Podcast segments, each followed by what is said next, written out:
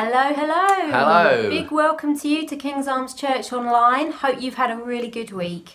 My name's Carol, this is Phil. Welcome to the Wilthew home. And if you're a regular attender with us to online church, welcome back. Great to be together again. Thanks so much for taking the time to connect and to worship God with us. And if you're here for the very first time, you're also incredibly welcome. Thank you for joining us. And if you're not used to what online church might look like, quite simply today we're going to worship Jesus through some singing. We are going to share some family news and have an opportunity to pray together and also hear some teaching from the Bible and then respond and connect to one another. And you are most welcome to join us. But to start us off, we've got a little bit of a treat. You might remember last week we set us the challenge to send in a bit of a picture of us waving from home. So we're going to show you a little video and you might spot a particularly good looking family. I'd just like to apologise for the dressing gown, but have a little look, give yourselves a wave and let's watch this video.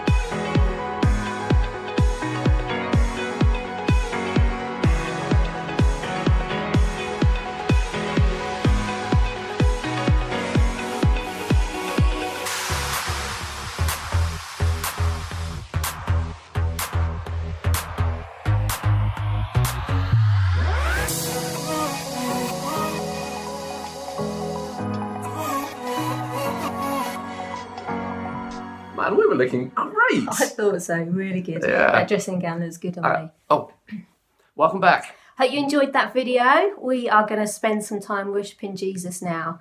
And just a little note on this I know for some of us, um, we might be finding it a little bit strange, a little bit difficult to actually engage in worship from our sofas at home with our family. And I know last week I had one person to my right singing slightly out of tune, another on my left, I won't mention any names, munching into toast. And, you know, it can be a little bit distracting, but I think what helps me is just to drown out all the other noises, all the other distractions. I personally ignore the chat during worship and I just focus on Jesus. So I just want to encourage you do whatever helps you to connect with Jesus on this. And close your eyes. If you don't know the song, just listen to the words, let it soak into your soul. But let's pray and let's worship Him again. Hmm. Jesus, we do love you. Thank you that you are here with us. Thank you that your presence is real. Yes, Thank God. you that your love for us is great. Yes, and we just worship you this morning. Yes, Lord. Amen. Amen.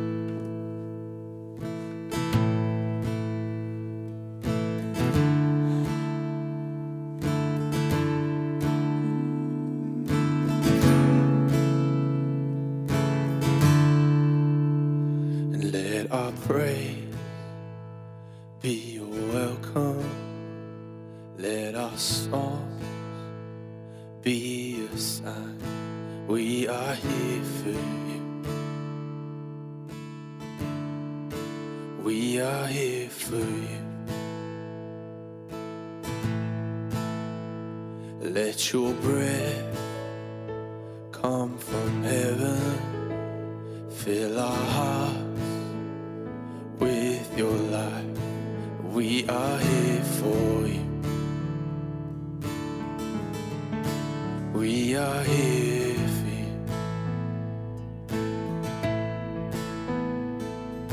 To you, our hearts are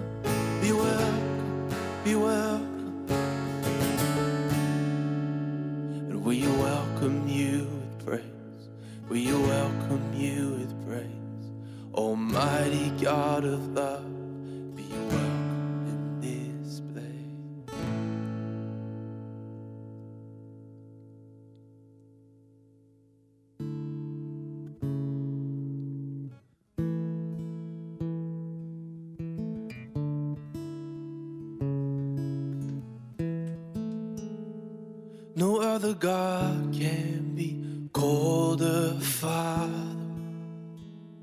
No other God can be called a friend. No other God can be called redeemed. No other God's coming back again. And how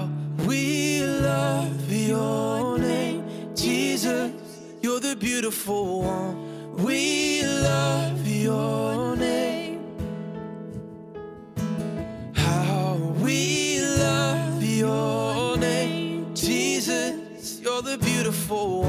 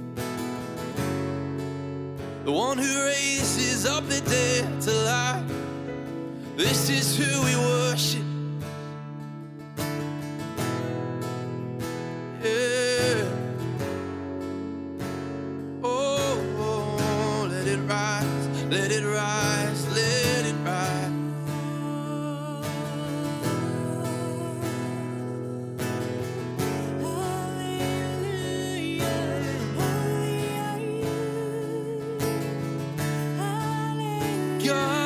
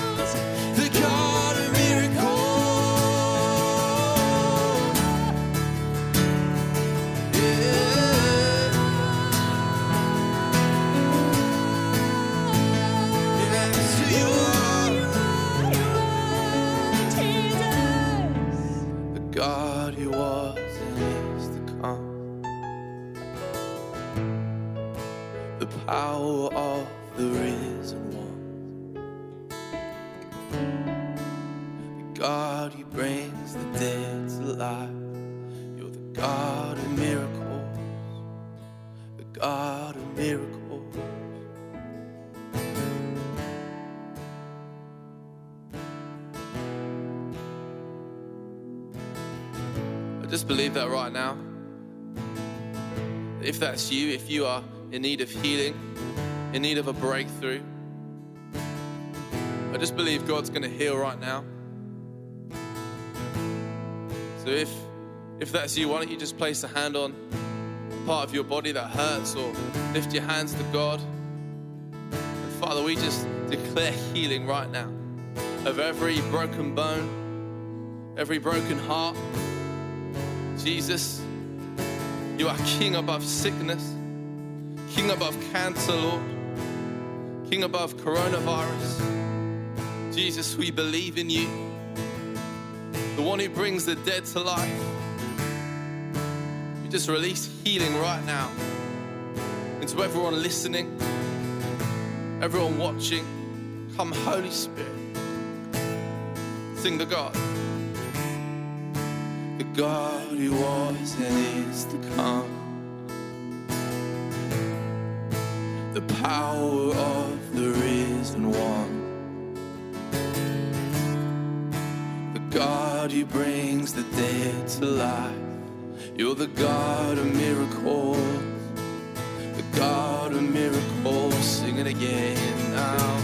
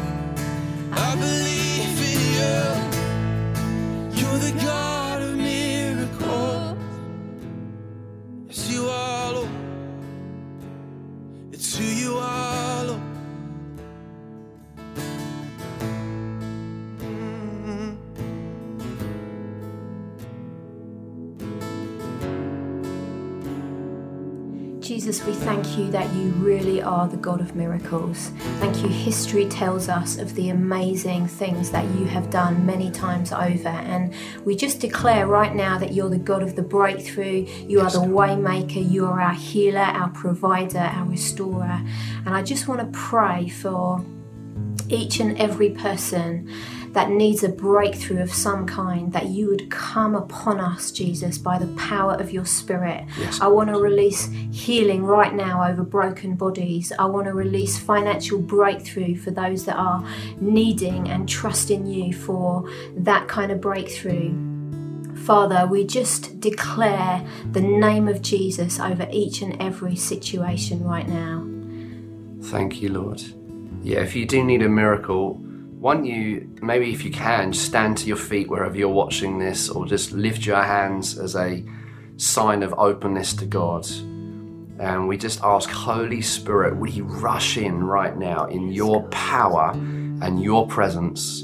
And we ask in the name of Jesus, impossibilities to come down. Lord, we speak to every sickness, every pain, every obstacle that sets itself up against your name, and we command it to come down right now in the name of Jesus.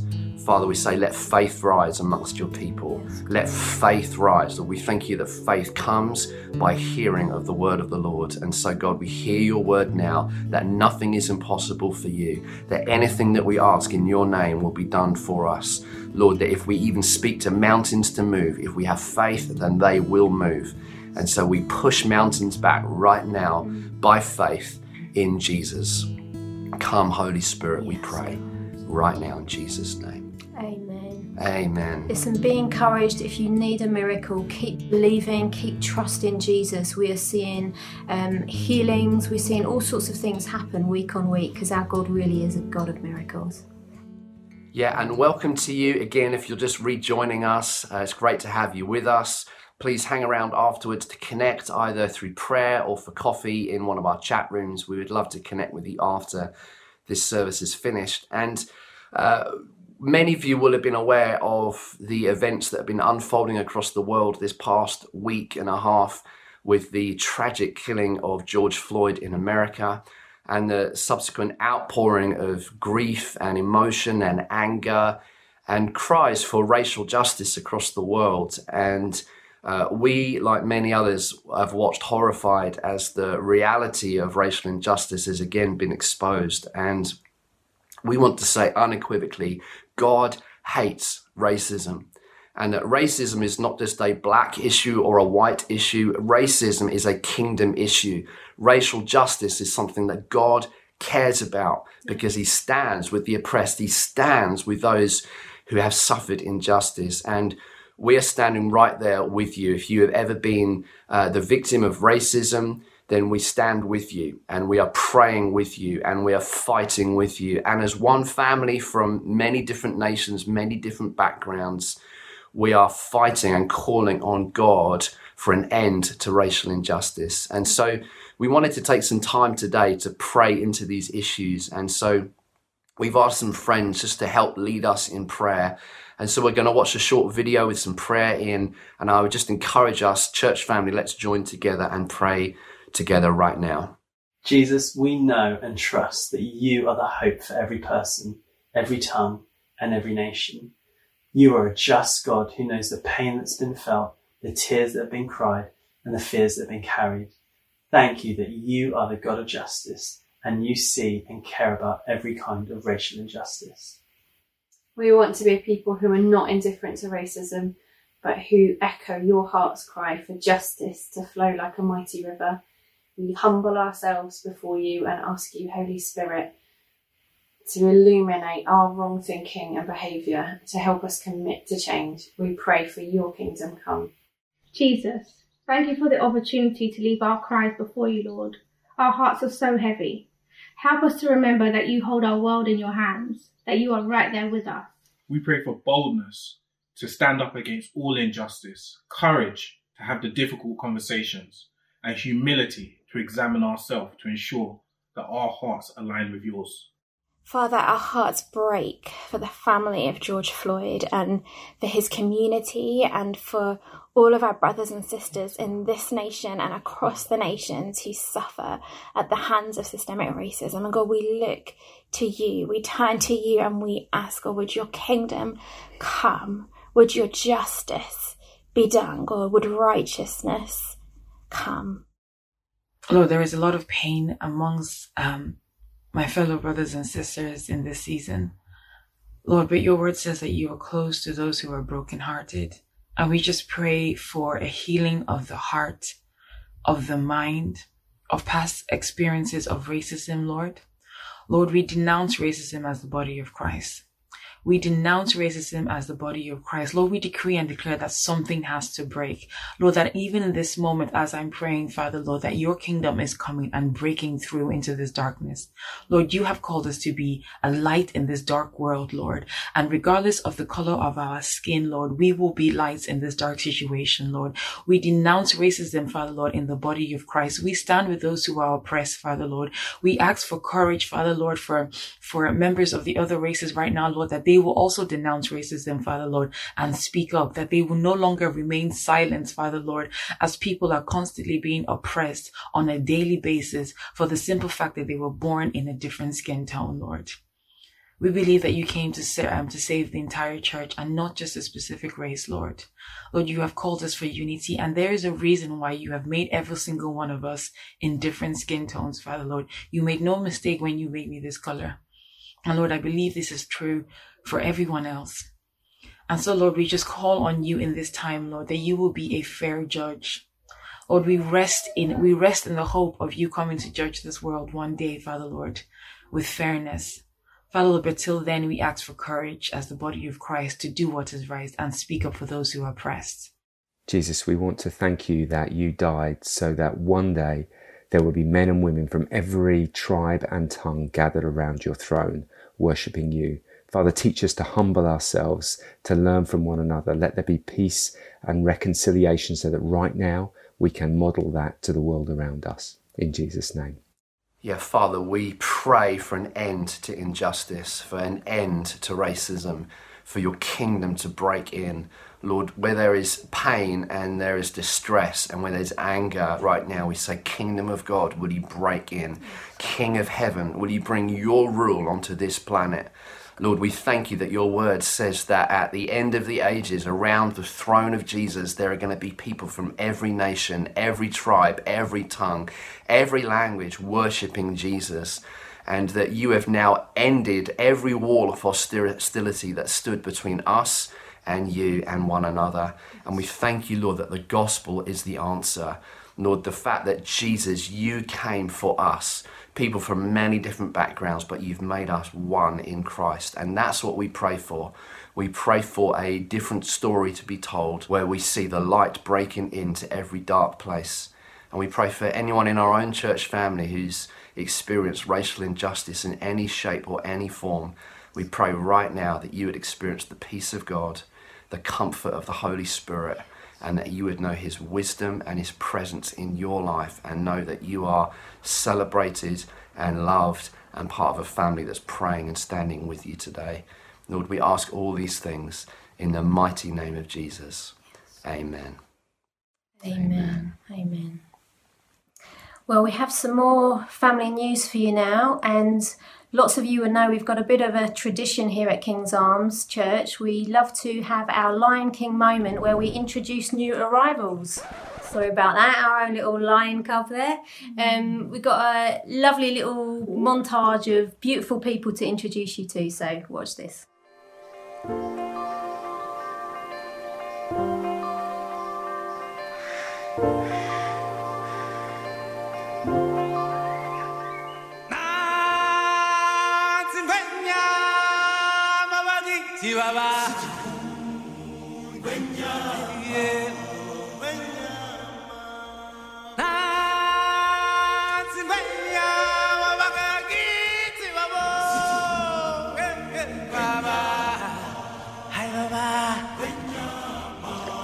Hi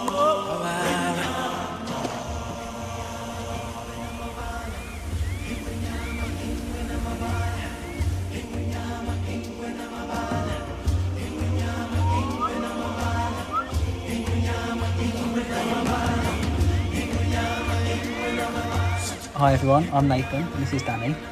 And this is Ezra Bray Clements. He was born on 27th of March 2020 by a C-section um, and I'm sure you'll agree that he's very, very cute.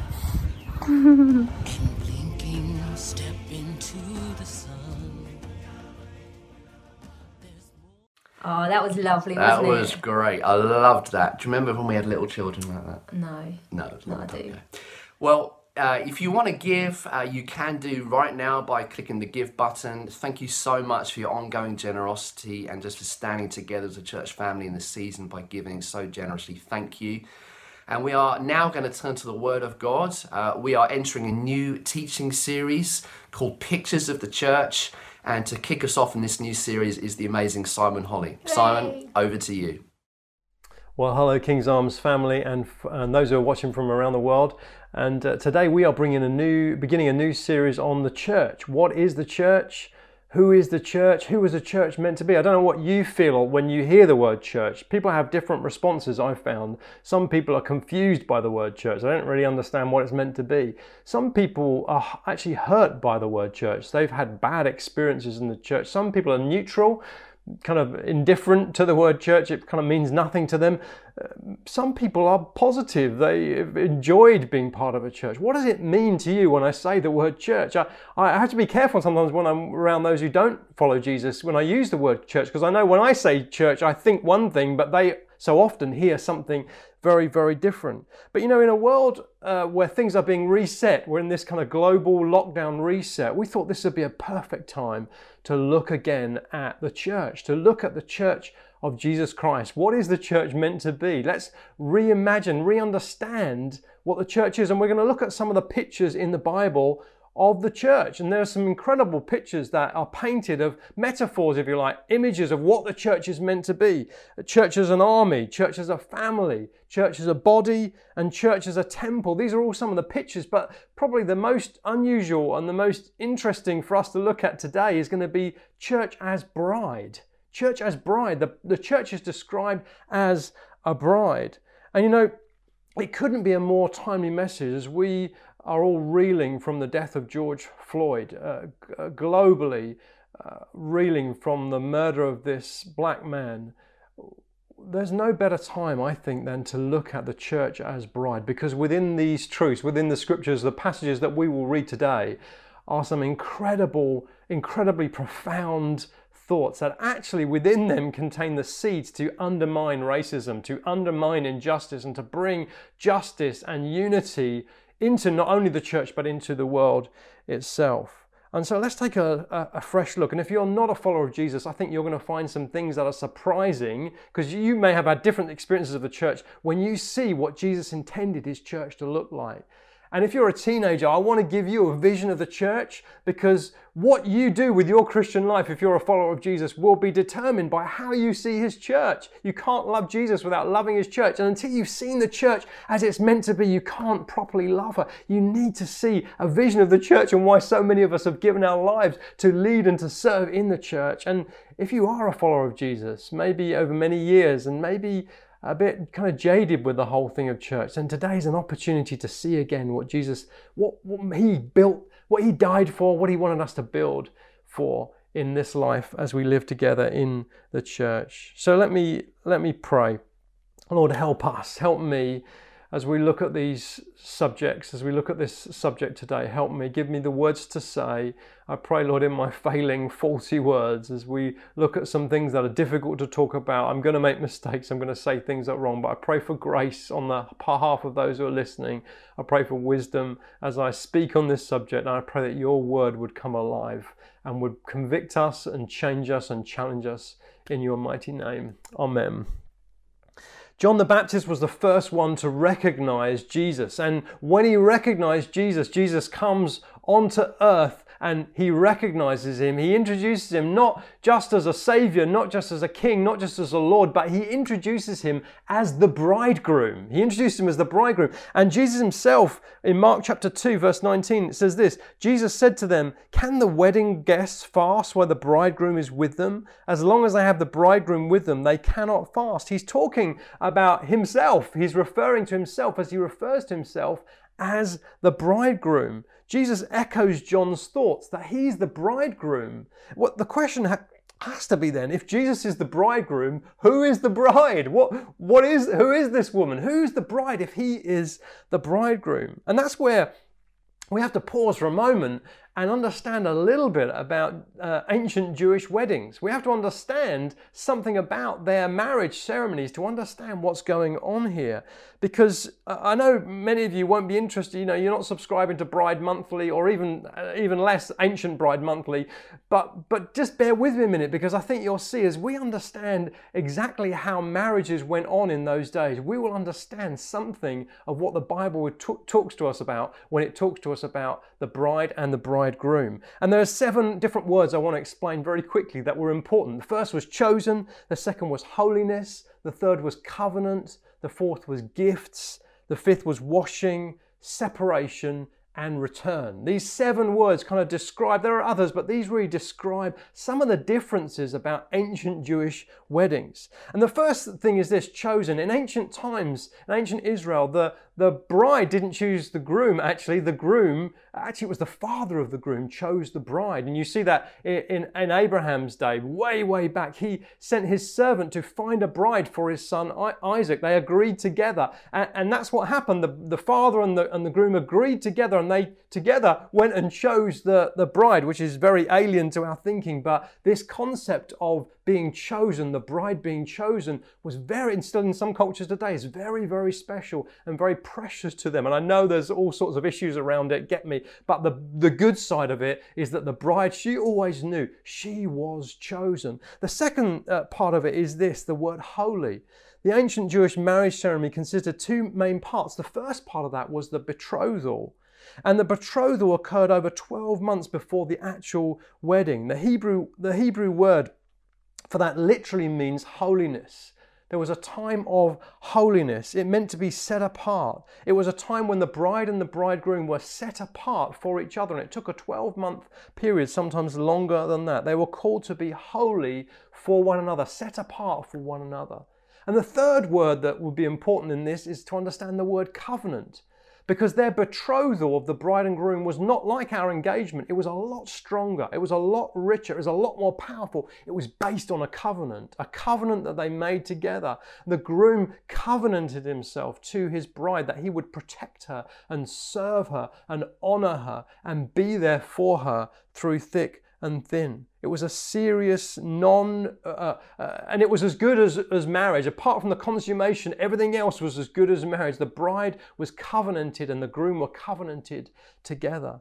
And the fourth is washing. Brides in ancient Israel actually still do this today, actually. And the brides will, will still have go through this experience of mikvah, which is a washing, a pool of water used for purification. And she was she would literally be uh, completely immersed in this pool of water, mikvah, as a preparation for her wedding day. And then there's gifts. At the betrothal, the bridegroom would give gifts to his bride.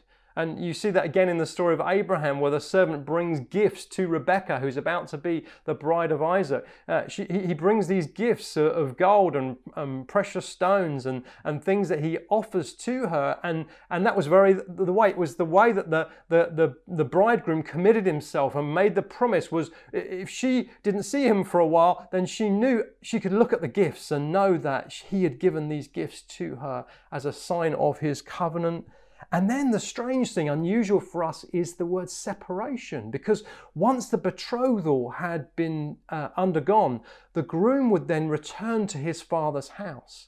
And he would return to his father's house, and in his father's house, he would prepare a, a bridal chamber, a place for her to come to. And it would often be over a year that he was gone.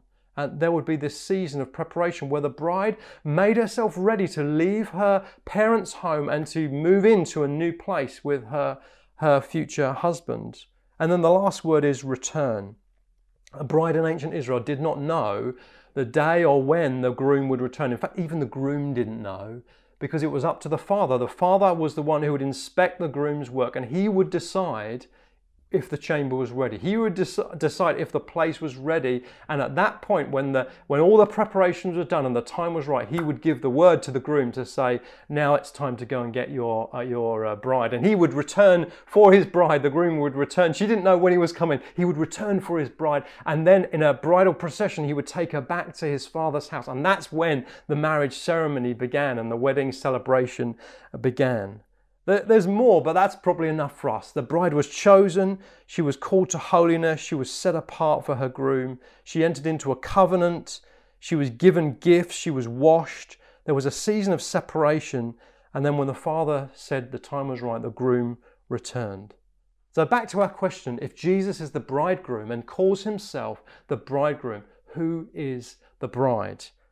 Well, the bride was chosen, John 15, 16. You did not choose me, Jesus says, but I chose you. If you've become a follower of Jesus, you were chosen by him. And I know it's complicated for us. Did you respond to Christ or did he call you? But under, under, under all of it, the security of this is there that he chose you, that he picked you out and he chose you. You are the bride of Christ because he chose you. If you follow, if you're if you're following him, then you can only follow him because he chose you first. That's what scripture clearly teaches us. And it gives us an incredible security in our faith. It gives you a confidence that when things are tough and when you feel rejected by the world and when even you feel oppressed or whenever you feel eject, rejected in the church, even, that you know deep down that you are the bride of Christ, that you are chosen in Christ, that when you identify with the man on the floor who is being broken and having the life choked out of him, when you identify with that man and you're feeling oppressed,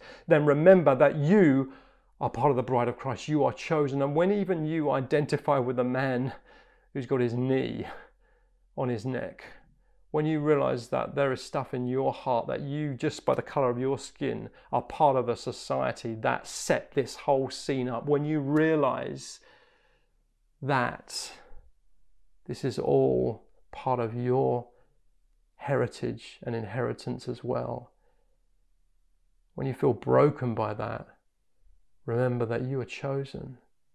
That no matter what your skin tone, the oppressed or the oppressor, we have all been chosen in Christ if we are part of His body.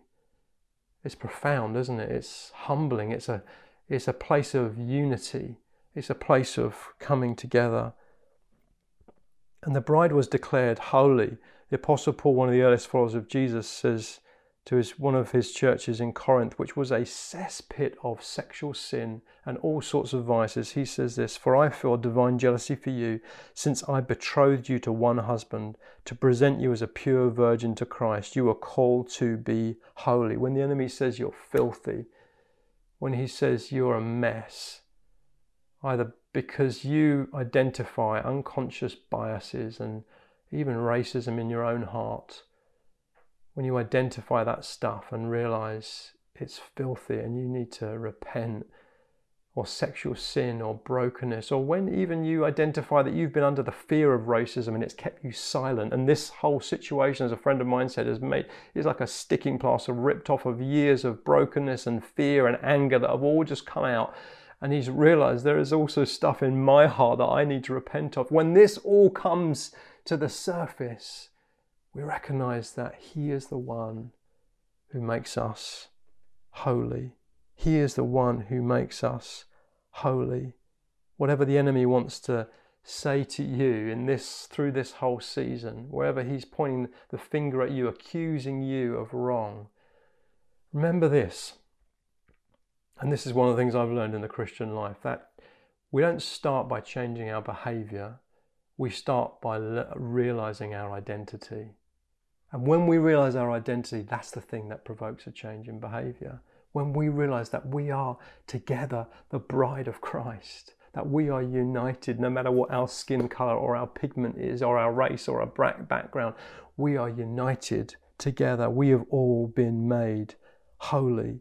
And from that place of an identity transformation, it's from that place that our behavior can change because then our thinking can change. We start to think differently and then we start to act differently.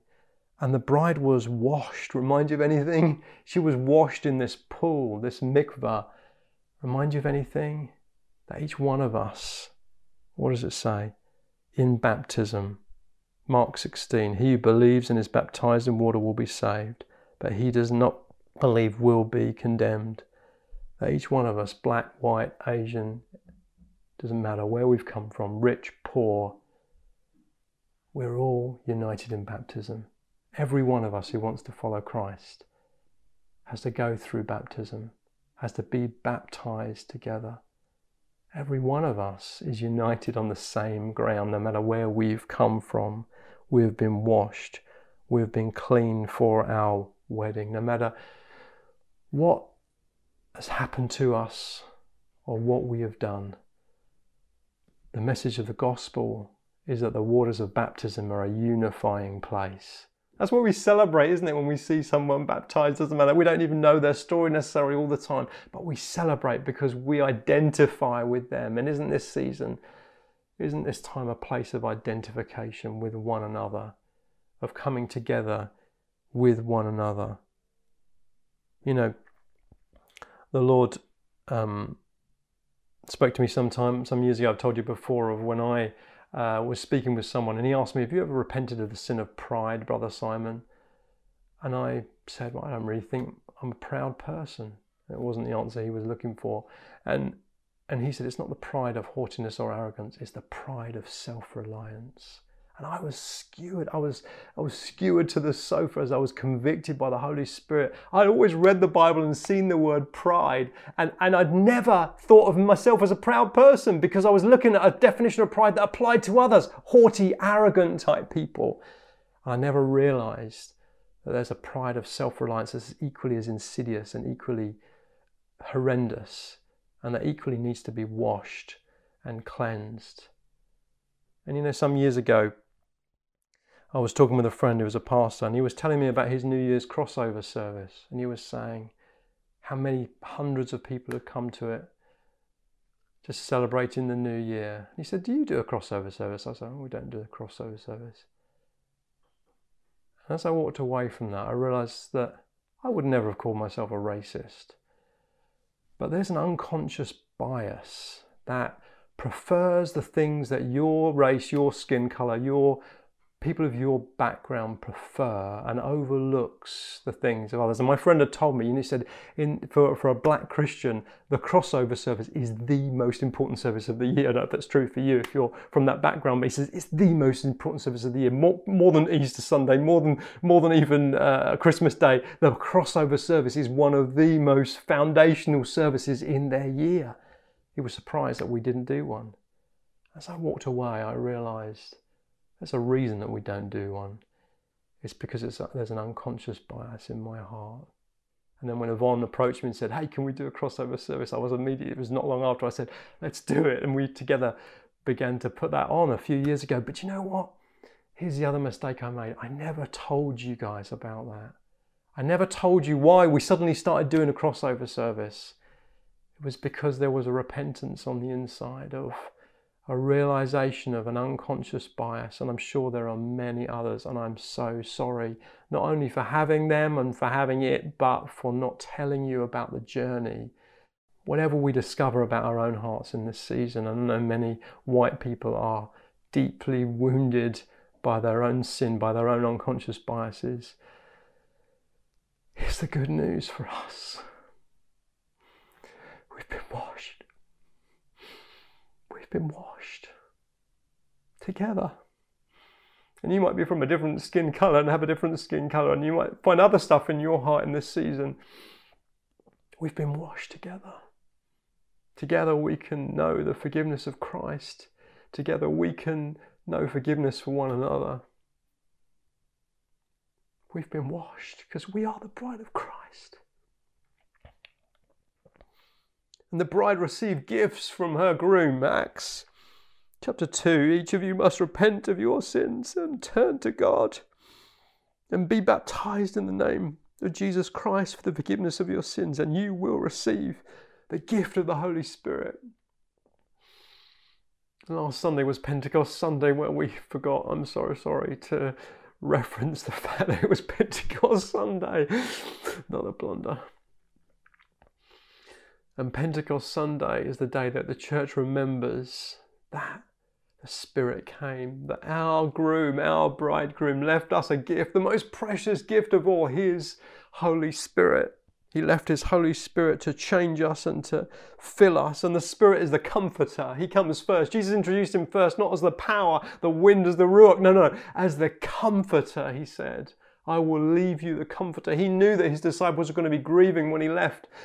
And so He said, I'll leave you the comforter. Holy Spirit, He will come to you. And so if you're in this season and you're grieving, and there's an anger and there's a pain on the inside because of this situation has just exposed stuff that's been going on for so many years. Know this the Comforter. He has come for you. Excuse me. The Comforter, He has come to comfort you and to bring you to wholeness and to freedom and to life. And Jesus has sent him for you right now, in this day, in this time. And He's the Holy Spirit of unity to open our eyes. This is a season for not even necessarily making quick changes, but to listen, to stand with one another, to walk with one another, to befriend one another in a fresh way, in a deeper way, to talk about things that perhaps we haven't talked about. He's a spirit of unity. He does that. Love my friend was telling me this week he said he, he the thing that changed him was having a black friend. First time he'd really had a, a deep black friend. This friend is now the, the step is the godfather of his son. And he said, but he used to say to his friend, "Oh, you just got to get your chip off your shoulder about this racism thing. That was years ago. We're done. It's a different world now." And then they went on a road trip. And he said, in the space of I think it was 24 hours, he witnessed himself three racist incidents that his friend went through in the space of 24 hours on one, one road trip. And as they finished it, he said, I am so sorry. See, he walked a day in his friend's shoes and he saw the world different as a different way. And he said it changed him. It changed him. He never said that to his friend again about having a chip on his shoulder because he realized this is still going on. This is still live in small ways and in big ways. This is still live for you. And I'm so sorry for never seeing it. And the bride experienced separation what did Jesus say in John 14? In my Father's house there are many mansions. If it were not so, I would have got, I would have told you. I go to prepare a place for you, and if I go to prepare a place for you, I will come again and receive you to myself, that where I am, there you may also be. You are the one that Jesus has gone to prepare a place for. Some people say, why has he gone for so long? But we don't know. But what we do know is this what he's doing is preparing a place for you. We're united now as the waiting bride, as waiting for the return of our husband. He is the only one who can clean up this mess. But while we wait, we prepare ourselves. We prepare for his return. We don't want him to come back and find a disjointed, disunited, infighting bride, ghettoized into different groups of people. No, we want him to find one glorious bride united together, no matter what our colors or our backgrounds or our, our social status. We want to find a bride prepared for his return. And then the return, Mark 13. Jesus himself says, But of the day or the hour no one knows, not even the angels in heaven, nor the Son, but only the Father. Suddenly makes sense, doesn't it, why he said that?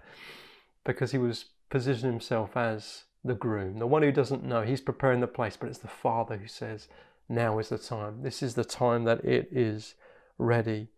And we read about the the marriage feast, Revelation 19, verse 7. Let us rejoice and exult, give him glory, for the marriage of the Lamb, that's another name for Jesus, has come, and his bride has made herself ready. Revelation 21, verse 4, verse 1, sorry. Then I saw a new heaven and a new earth, for the first heaven and the first earth had passed away, and the sea was no more. And I saw the holy city and new Jerusalem coming down out of heaven from God, prepared as a bride adorned for her husband. You and I are the ones that Jesus is coming back for.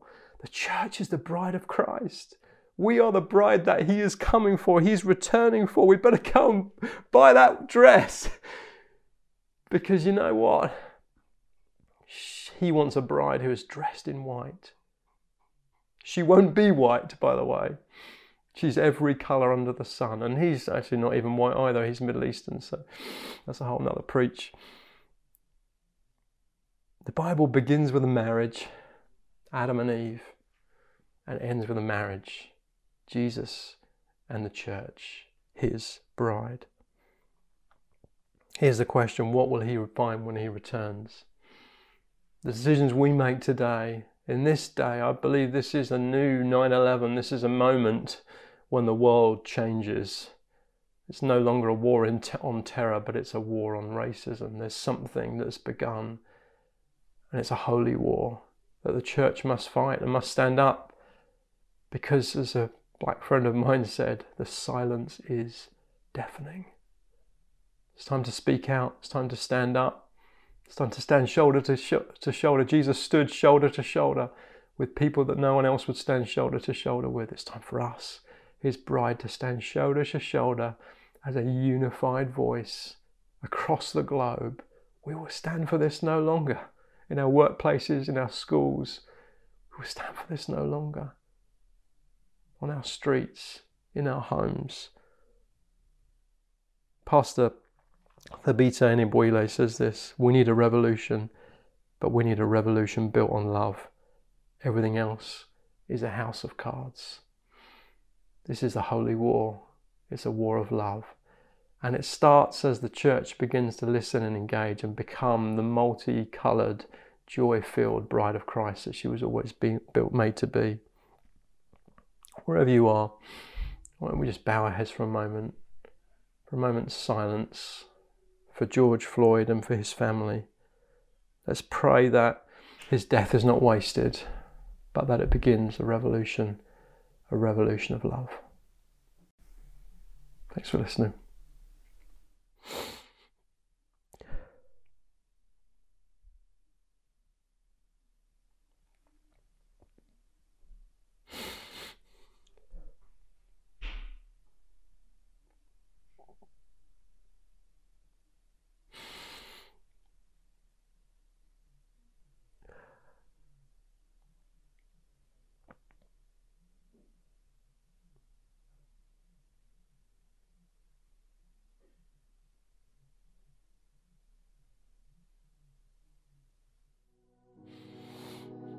Thank you so much for that fantastic message, Simon. So good. Uh, I would encourage you apply these things this week. Think about these truths. Don't just let them go in one ear and out the other, but spend some time with God and pray through these things we've just heard. Particularly ask God, is there any unconscious bias, racial bias that I live with that needs to change? Father, show me any offensive way and lead me in your way. Ask Him these things this week. Apply the truth that we've heard.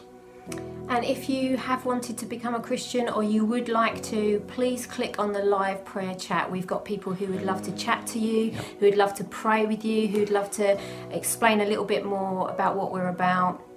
Or if you need prayer for anything at all, back to those miracles that we were talking about, click on that live prayer button and we would love to pray for you and let's see what God will do.